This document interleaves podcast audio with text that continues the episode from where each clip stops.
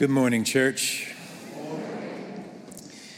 Uh, siblings, I want you this morning to imagine Jericho, but to realize that it might be more like our modern day society than we might like to think. Imagine it full of people, but deeply defined by power dynamics, oppressive structures, and even technologies of the empire designed to exploit and plunder the poor.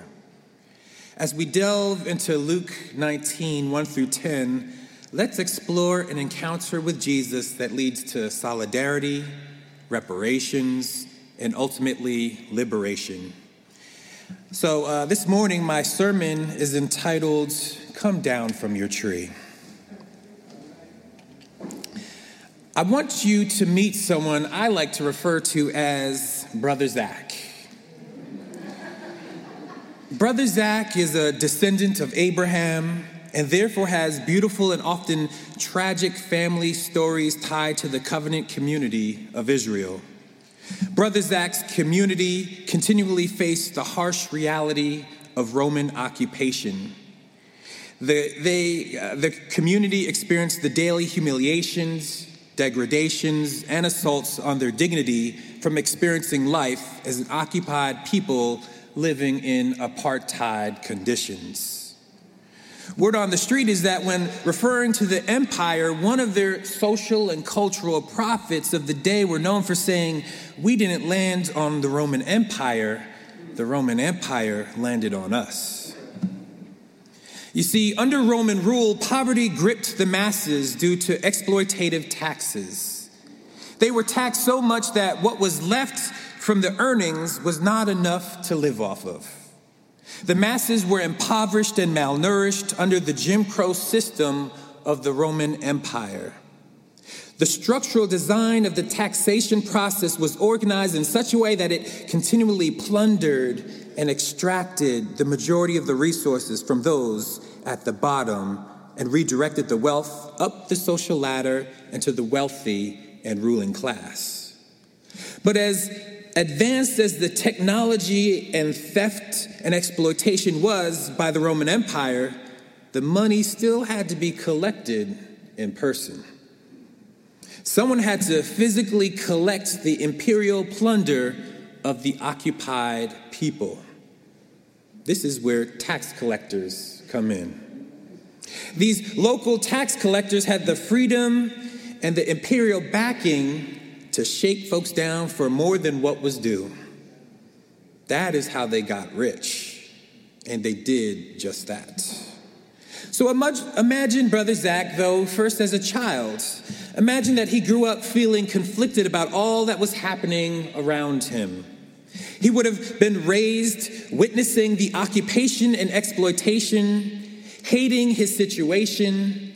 I believe Brother Zach despised poverty. He hated not always having food on the table or the basic necessities for life. He hated the humiliation of living as a second class citizen and internalizing the oppression he faced every day. But he also, I believe, paid attention to the affluence of the tax collectors. The tax collectors knew individual prosperity, they knew comfort they knew they had wealth. When Brother Zach saw the tax collectors come through, they had, I bet, the nicest camels, the freshest sandals, and they wore the dopest threads imported from Egypt. Brother Zach hated his life and he wanted theirs. So at a certain point, he decided he would follow their path, also pursue wealth and climbing the social ladder by becoming himself a tax collector.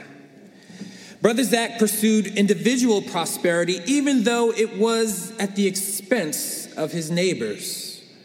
His enrichment was now going to be directly tied to the suffering of his community. Brother Zach was now in the business of plunder. Brother Zach was good at his work. He followed the rules of the social order. He went with the grain of the empire instead of against it. He respected and showed deference to the overseers. And so Brother Zach ascended. Yes, up and up and up the ranks he went. He got so high that eventually he became the chief tax collector, and as we're told, he was very rich. Brother Zach, a son of Abraham, now symbolized in his own life the choice of personal prosperity from ill means over communal liberation and flourishing, which is certainly something we often face in our own society today. How many of us make choices every day that prioritizes personal prosperity over the common good? How many of us choose our own comfort over the thriving of neighbors and siblings close and far that have been plundered and exploited? How many of us obsess over getting the best for our family, the supposedly best neighborhoods, the purported best school districts, the self professed best commodity, commodities and things, even while others do not have all that they need, even while some have suffered from the American dream that you have inherited, even while the institutions and resources that you take for granted are not available for the most vulnerable and neglected in our own society. Brother Zach is not that different from the kinds of choices we make every day in small and large ways. He symbolizes the tension between choosing individual prosperity over communal liberation. As you can imagine, Brother Zach is not a popular person around the block, around the way, in the neighborhood. His sins are visibly known in the public square. He is a traitor to the covenant community. His allegiance is to Rome, not God, and he has ill gotten wealth. Uh, certainly by breaking the eighth commandment and plundering poor people as part of his life. Brother Zach may be a child of Abraham, but that in itself doesn't mean he is living into his calling, into his vocation to be a blessing to others, to let justice roll down like waters and righteousness like an ever flowing stream. Brother Zach has clearly lost his way, and he is hated and rejected by his people. Uh, moving up the social ladder left him without genuine community. So one day, Jesus happens to be coming to town. There had been rumors of this man. Some say he might be the reincarnation of Moses or Elijah. Others that he is just a great modern prophet. But others insist as they watch him feed the hungry and heal the sick and proclaim liberation to the oppressed that he just might be the Messiah. God's anointed who will liberate the people from their oppression and suffering and end the spiritual exile so that God's reign and God's shalom might be fully manifested and realized. He might be the one to kick the Romans out. And while Brother Zach has been lost, he knew from listening to the Imago Dei from within him that this was no ordinary man. He needed to get a glimpse of this Jesus of Nazareth. In his desire to see Jesus, he needed to figure out how to do so without pressing into the crowd who despised him for his evil deeds and the shakedowns and plunder he engaged in every day. He was alienated by his choices, but Brother Zach had an idea. He could climb up the nearby sycamore tree to distance himself from the community and still get a chance to see Jesus pass by. Now, don't miss it this act of climbing the tree was not only because he was short. Yes, he was short, but he, he also would not be welcomed in the crowd, in the community. His entire way of life was unclean, and his evil practices were done at the expense of his neighbors. And so when Brother Zach climbed that tree, it represented so much. It represents his upward pursuit toward selfishness, greed, and individual prosperity. It represented his joining the ruling class and participating in the social dominance of neighbors, choices that fracture our relationship with God and others. His climbing that tree represent the distancing of his life from the community, from the people, especially the poor masses who were most directly impacted by, again, his ill-gotten wealth.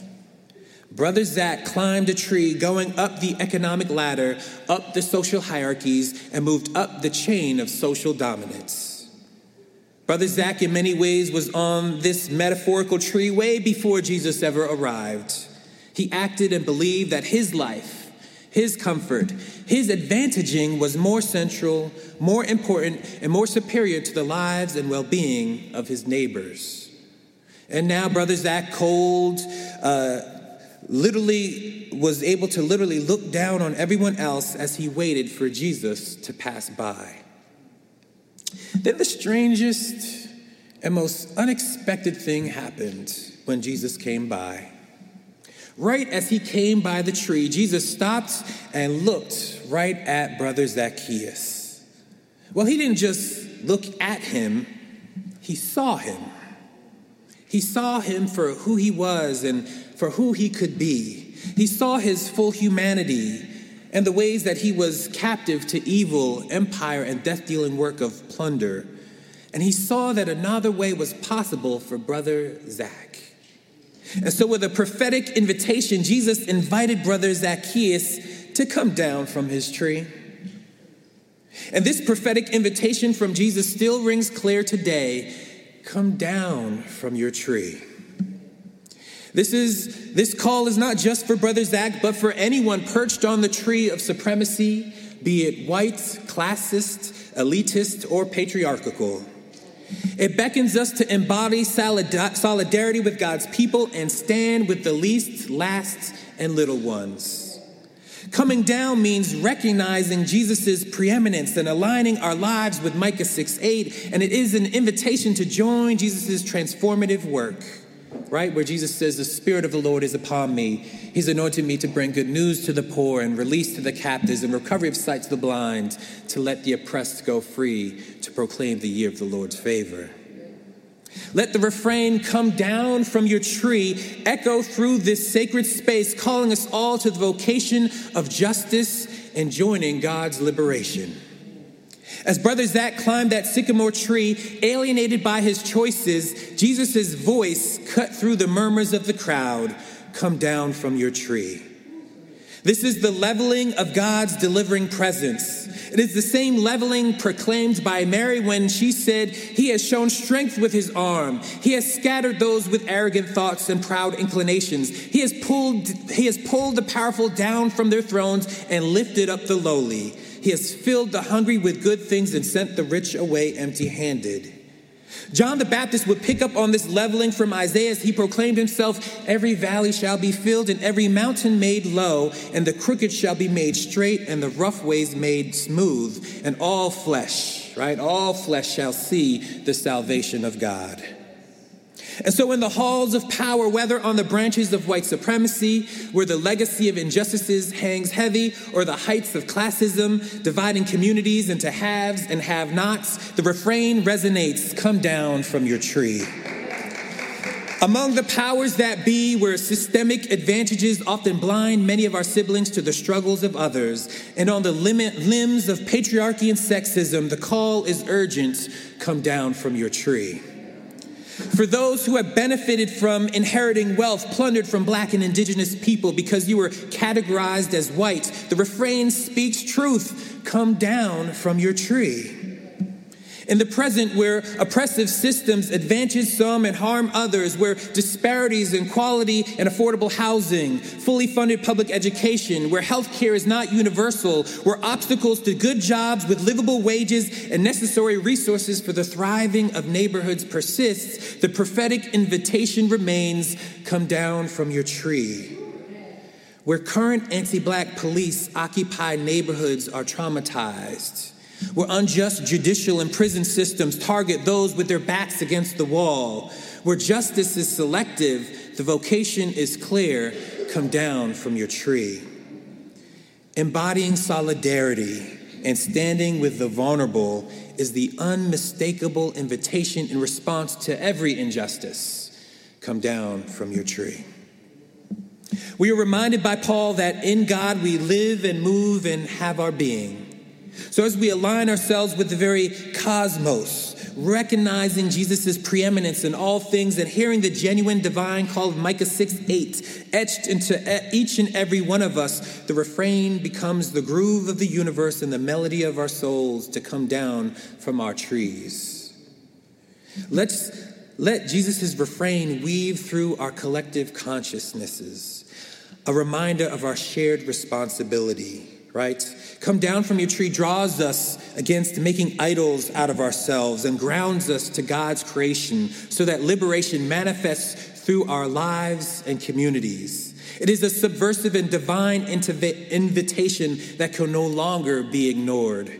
Come down from all hierarchies. Come down from all social dominance. Come down from white supremacy, paternalism, patriarchy, classism, or elitism. In response to Jesus' invitation to Brother Zach, the crowd grumbles at Jesus' association with him, questioning his identification with a tax collector. They grasp God's heart for the marginalized, but they misunderstand the limitless transformative power of God's liberation and love. God desires to change oppressors into instruments of justice and mercy, a truth often misunderstood or ignored. For God, you are not permanently stuck playing the same social role you always have. For God, all things are possible. This is where many have been misdirected and poorly formed in mainstream church ecclesi- uh, ecclesial practices as people have sung on Sunday mornings in Sunday school the Zacchaeus song, right? Y'all know the song, right? Zacchaeus was a wee little man, right? A wee little man was he. The song has similarities with the biblical account, but it falls short right at the crucial point by missing the actual climax of the story. It leaves out how Brother Zach responds to Jesus with a radical commitment and declaration. After having a literal come to Jesus moment, his response is to embrace the economic jubilee ethics that Luke helps us see was so central to the life and ministry of Jesus. Brother Zach commits to do two things to the redistribution of his wealth and to paying reparations. He announces he will give half of his wealth to the poor so, regardless of how they became poor, he understands that the earth is the Lord's and everything therein. So, it would be wrong to hoard all that wealth when others are suffering in poverty. So, half his wealth is redistributed. But that isn't it. Brother Zach knows that much of his wealth is built on the plunder and exploitation of others. As a child of Abraham, he understands that Jesus' economic jubilee ethics require him to make amends for the harm he caused. And Brother Zach isn't just paying back what was taken, he's given back four times that. This means that he is not only paying a debt owed, he is pursuing their long term flourishing and thriving. Reparations in God's economy goes above and beyond the official debt owed. Seems like white American Christians whose lives are literally built upon the stolen labor and lives of black people and the stolen land and genocide of indigenous people have great moral inspiration to draw from in Zacchaeus' story. First, it is worth noting that this isn't a diluted American evangelical salvation that Jesus proclaims when he says salvation has come to your, this house. It is God's full liberation from everything that keeps us captive. It is not just some ticket to heaven in the afterlife, though I do believe it includes participating in Christ's resurrection where death no longer has the last word. But so much more, it is God's kingdom come on earth as it is in heaven. It is freedom from the death dealing forces of this world. It is release from economic burdens and poverty, from sickness and disease, from stigmatization and alienation. It is the end of injustice and oppression. And it is not only deliverance from some things, but also deliverance into God's dream for us for all creation. And the secret that Brother Zach knows and wants everyone else to know as well is that his liberation was bound up in the liberation of those whom he oppressed and exploited. Jesus announced his liberation as Brother Zach sought after the liberation of the poor and the people he harmed and exploited. Those two things were always inseparable. That's why charity would not have been enough for Brother Zach to be set free. Charity can be done out of a spirit of paternalism, where one might feel like they have everything to give to help poor, needy people. Redistributive justice and reparations are done when you realize that you yourself are in need of liberation, when you realize that you have created distance between you and your neighbor and you and God and you and the rest of creation. You must know that you also are not experiencing the fullness of humanity, which is diminished by persisting in a way of life that does not join in solidarity with the least, last, and little ones that Jesus prioritized in his own ministry.